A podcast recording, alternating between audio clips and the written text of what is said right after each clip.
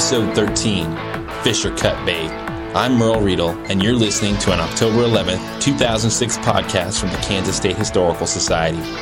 Each quarter, curators select six artifacts for the Cool Things section of our website, kshs.org. This podcast takes a closer look at these artifacts and finds out the story behind the story. In the following interview, Sarah Miller, registrar at the Kansas Museum of History, shows us a before and after painting of a Kansas judge from the 1860s, ravaged by the stresses of his office. Or possibly by one too many beers. He drinks a whiskey drink, he drinks a vodka drink, he drinks a lager drink, he drinks a cider drink. He sings the songs that remind him of the good times, he sings the songs that remind him of the better times.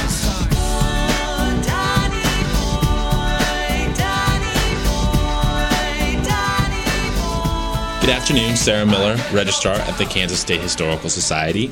Um, we're looking at two paintings here that you wrote about for your cool things. Um, two paintings which are essentially a before and after of the same man who uh, I like to think was ravaged by the horrors of alcohol.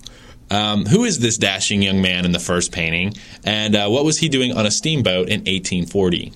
This is Mark William Delahay, born in Maryland. Um, this painting is a miniature painted on ivory, and it's depicting him probably around the time that he was in Il- Illinois, um, editing a newspaper and also studying for the bar, possibly literally. Um, it is also probably where he first met Lincoln, who will become a pretty important figure in his life later on.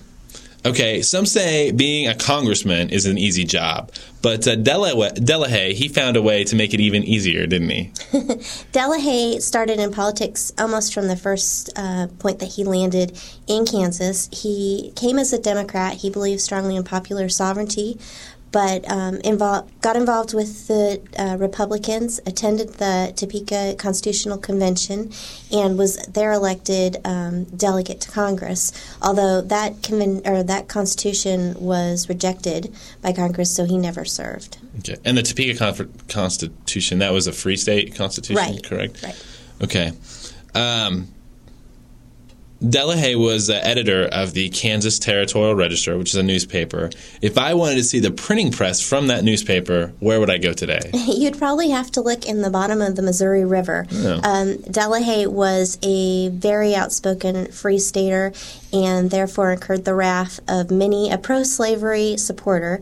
Um, he lived, of course, close to Missouri, so um, mobs such as the Kickapoo Rangers, who in fact came over across the river, ransacked his office, and threw his press, his first press, into the river. He later came back to Kansas with a new press. Yeah, you can't uh, can't keep a good Delahay down.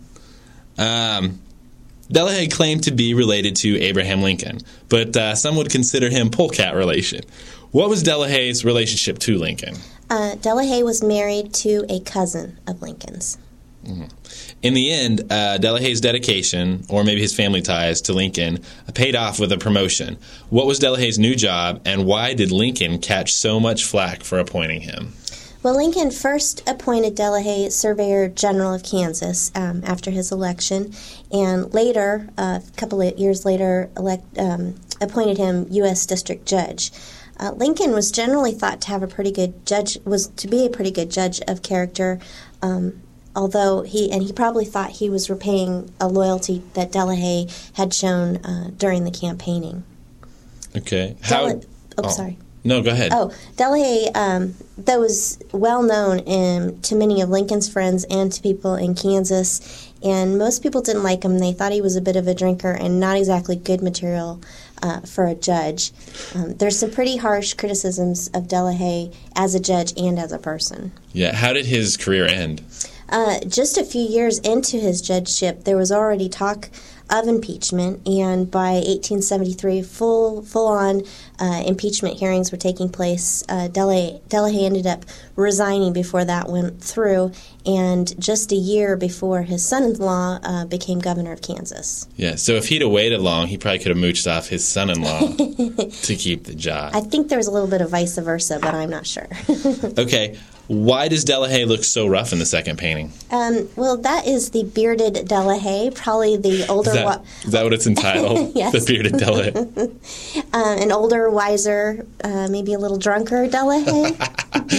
it may have been painted after his death, and um, he was considered for a long time a very important Kansas uh, figure and uh, apparently a pretty interesting personality. Yeah.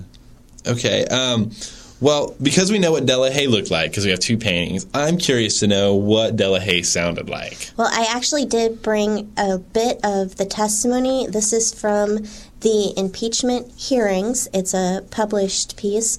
Um, this is testimony given by a Mr. Williams, and it's supposed quotes of Delahay uh, in the courtroom. Okay, well, that's pretty good. Okay, here's I'm going to try uh, reading the quotes in Delahay's voice, in my best Delahay voice. And Sarah, I want you to tell me if my voice is accurate or not. Okay. okay, so here we go.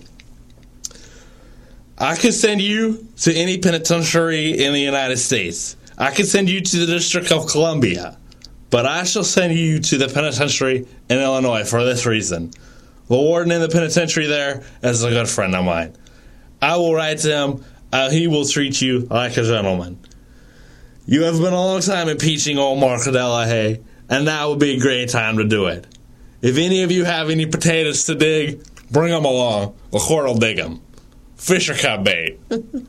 It's like Judge Delahay's right here in the room. Yeah, maybe not. That's all right. Well, Sarah, thanks for answering some questions about Judge Delahay.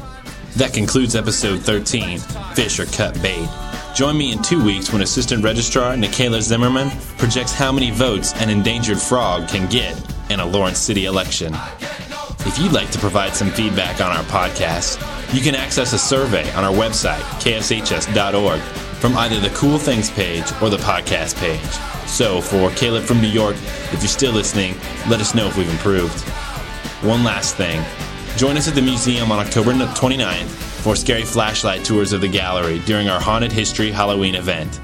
Check out a 6 inch tall haunted teddy bear or a knife from Kansas's first serial killers. For more details, head to our website. This podcast is a production of the Kansas State Historical Society.